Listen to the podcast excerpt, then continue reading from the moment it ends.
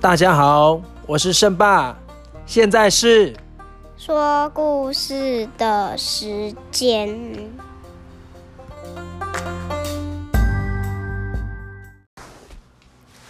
哥哥，哟，这一集我们要来聊聊韩信最出名的一战——背水一战。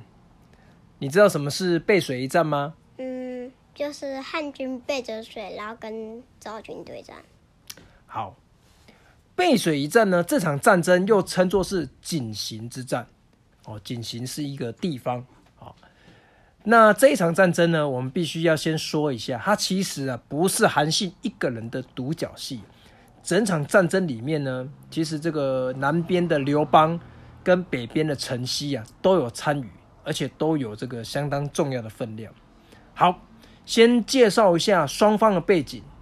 哦，汉军这边由西向东的汉军指挥哦就是韩信，还有长山王张耳做辅佐监军。那这个南方的汉军总指挥当然就是刘邦。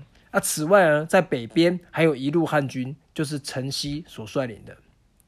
那赵国这边的主帅是陈安军陈馀，另外呢还有陈馀所扶持起来的赵王歇。啊，上集有说过啊，赵国在彭城之战之后呢，完全倒向项羽的楚军阵营，所以对刘邦的汉军势力来说，是一定要攻下的势力。此时赵国有一个谋臣叫做李左车，他跟赵王歇讲，他说他认为呢，韩信连破魏代两地，兵锋正盛，主张呢将韩信的部队哦，这个手卡在这个崎岖难行的井陉口，然后呢赵军则利用这个地形啊坚守，不与汉军正面交战，另外再派给他三万精兵绕到韩信的背后。哦，企图来切断他的粮道，让他粮草不济而败。话说这个李左车他是谁呢？哦，他是战国时期啊的赵国名将李牧之孙。而李左车呢，哦，他不愧是名将之后，他的战略眼光啊非常的毒辣。哦，他一眼就看穿了这个韩信他的弱点。只不过陈馀呢，他认为韩信的兵少，而且远道而来，人困马疲呀、啊。而我方呢，赵国这边呢是以逸待劳，而且南方呢还有汉军的总指挥啊刘邦，他也在进攻，北方也有陈豨。如果让三面汉军夹攻他的话，哎呦，赵国可能就危险了。所以陈馀决定占据有利的地形，遵从兵书上所说的五备择战的道理。你知道什么是五备择战吗？嗯，不知道。五备择战啊，是《孙子兵法》里面所讲的，它里面提到十备为之，五备哦就战之，就是说，如果你的兵力是十倍于敌人的话，你可以把它包围起来；如果你的兵力是五倍于敌人的话，你就可以主动攻击他。所以讲到这边，你就知道陈馀他提出五备而战这个道理，就是说他想要主动的跟韩信交战，他期待能够一举把韩信给击溃。而赵王歇呢，他毕竟是靠陈馀才扶持才上位的，所以在这个李左车跟陈馀的意见之中呢，他最后还是以陈馀的陈馀的意见为主。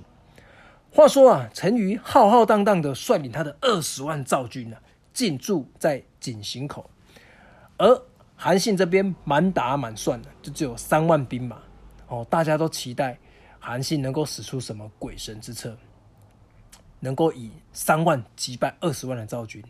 另一方面啊，韩信这个时候收到了埋伏在赵国这边的探子回报，回报什么？回报说赵王歇跟陈馀呢，他们没有采纳李左车的计略，这让韩信啊松了一口气。而此时呢，韩信心中就有一个计略哦，大概成型了。到了晚上呢，他找来曹参、樊哙、张耳等人召开一个作战会议。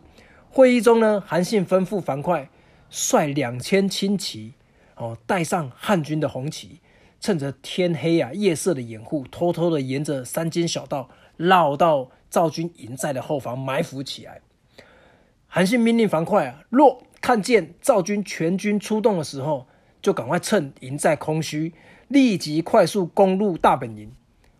并且将啊赵军的旗帜啊赶快换上汉军的旗帜。而、啊、韩信自己呢，则亲率一半的汉军主力，主动的向陈馀校正，引诱赵军出来决战；另一半的汉军主力呢，则背向井陉口的河水边啊列阵。作战会议开完，所有的人任务都分配完，曹参、樊哙这个他们都觉得这个打法好像也没什么特别的嘛。樊哙他作为一支骑兵啊，但也仅仅就是将对方大本营的旗帜拔下来，换成自己汉军的旗帜罢了。难道换个旗帜就能够打赢吗？话说这个赵军人马可是己方的好几倍啊！可是他现在觉得怎么样？汉军自己还犯下背水列阵这种兵家大忌，大家都一头雾水啊！哦，那就在这个时候呢，常山王张耳经过，听见了、啊、诸位将领在私议。那张耳便说了：“韩信啊，是汉王封的大将军，大家应该遵循他的安排，全力去执行。”诸位将领听到张耳如此说，便领命，各自执行任务去了。哦，到了隔天决战日的早上，韩信啊召集兵马，对他们实施最后的战前动员。啊，韩信说了：“各位汉军的弟兄，今日我们将与赵军决一死战，我想问你们有没有亲人？”大家都说有。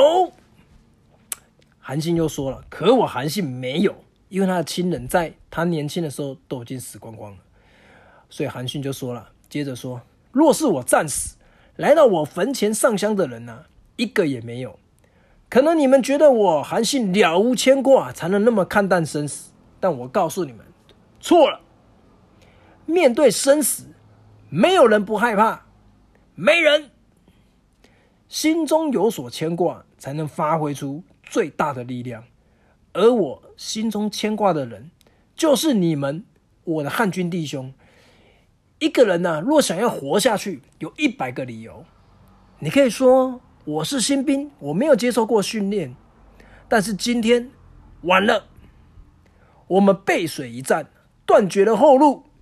当敌人过来的时候，用你手中的利剑转过身来，告诉敌人，你可以夺走我们的性命，但永远夺不走我们的勇气。”说完呢、啊，韩信就拔出手中的剑，大喊一声“杀”，所有的汉军都跟着他一起发出“杀”的喊声。这时候韩信就知道他的士气啊，已经提升到了顶点了。这个时候在汉军在在赵军大本营这边，副将李左车看见韩信竟然在河边背水列阵，觉得韩信啊，他身为一个能够打败章邯这种当世名将，又连破魏代两国的名将啊，绝对不是犯下背水列阵的这种战场菜鸟。于是呢，他就有直觉，韩信一定有一个后续的杀招，但是他一时半刻也想不出来是什么招数，只是他心中感到莫名的不安、啊、便向主将陈馀建议，面对汉军的校正、啊、坚守不出，不要出去。但是陈馀听了之后笑了笑，说：“我兵力五倍于他，又有地利。韩信背水列阵、啊、就是自寻死路，就是看不起我们。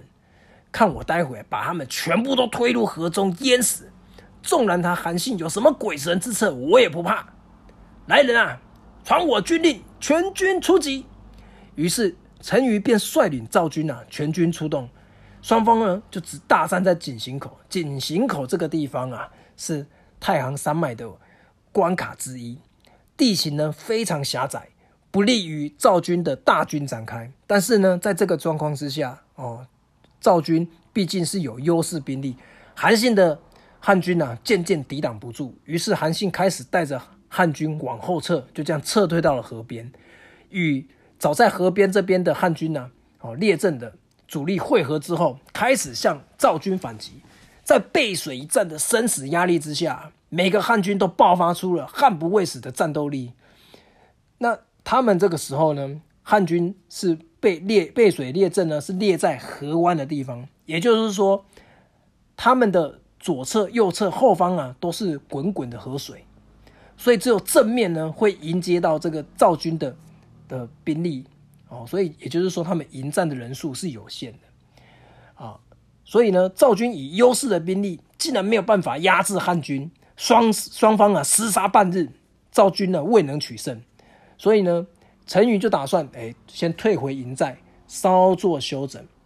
但准备要退的时候呢，退到一半，探子来报，原来啊樊哙就是趁着赵军全军出动的时候，营寨空虚，已经快速攻入，而且已经全部插满了汉军的红色旗帜。陈馀一听大惊失色，以为后方已经被汉军攻陷了，就赶快撤军啊！你一激动一赶快，阵型就大乱。韩信呢，绝对不会放过这个时候，一听到赵军急忙撤退，阵型大乱，就赶快率领河边的汉军啊，立即追击撤退的赵军。同时呢，樊那个营寨里面的樊哙啊，也一起出击，夹击在井陉口里面的赵军。哦。这个井陉口刚刚讲过，它的地形非常狭窄，所以里面的赵军啊被前后夹击之后，大家挤来挤去，跟沙丁鱼一样。赵军大败，主帅陈馀被当场斩杀。后来呢，赵王歇也被刘邦所俘，哦，处死。到这个时候呢，赵国就灭亡了。自此一战，哦，赵地全落入汉军的手中。而名将李左车呢，他被韩信活捉。韩信呢，用师之礼，就是把他当作是老师一样来礼遇李左车。后来李左车呢，就成为韩信帐下的谋士，帮忙效力。韩信就问李左车啊，那接下来该如何攻略北边的燕国呢？李左车就跟韩信说，汉军连破魏、代、赵三国，虽然取得不小的胜利，但将士已经十分疲劳。如果在此时呢，再去攻打燕国，燕国啊据险已守，那将军你就进退两难了。那韩信又问呢，那依先生之见，应当如何啊？李左车就说了，将军在半日之内啊，背水一战，大破赵军，燕国不会不知道的。将军呢、啊，假使于危，哦，一面安抚赵国的百姓，另一方面呢，派使者前去燕国说明利害关系。则可使燕国不战而降啊！我韩信听后，嗯，大喜，便按照李左车的计略修书一封，又派一位能言善道的使者前去燕国，说服他们投降。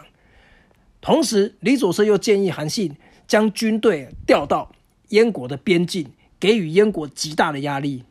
而燕国啊，此时也知道了赵国负面的消息，于是呢，在面见韩信派来的使者之后，就选择了投降。至此，韩信呢破魏、攻代、灭赵、降燕，哦，战功战功彪炳啊，百战百胜。而此时南方的刘邦呢，他却遭受到了项羽的猛攻啊！就算他凭借着咸荥阳城的坚固城墙，也快要坚守不住了。刘邦非常的危险，而且呢有致命的危机。当韩信啊攻灭赵国之后呢，使燕国投降，接下来韩信要面对的对手就是东方最为强大的齐国。如果能够攻克啊，对这个项羽的大包围战略就即将成功了。但如果失败的话，韩信就必死无疑。这些我们下集再说，拜拜，拜拜。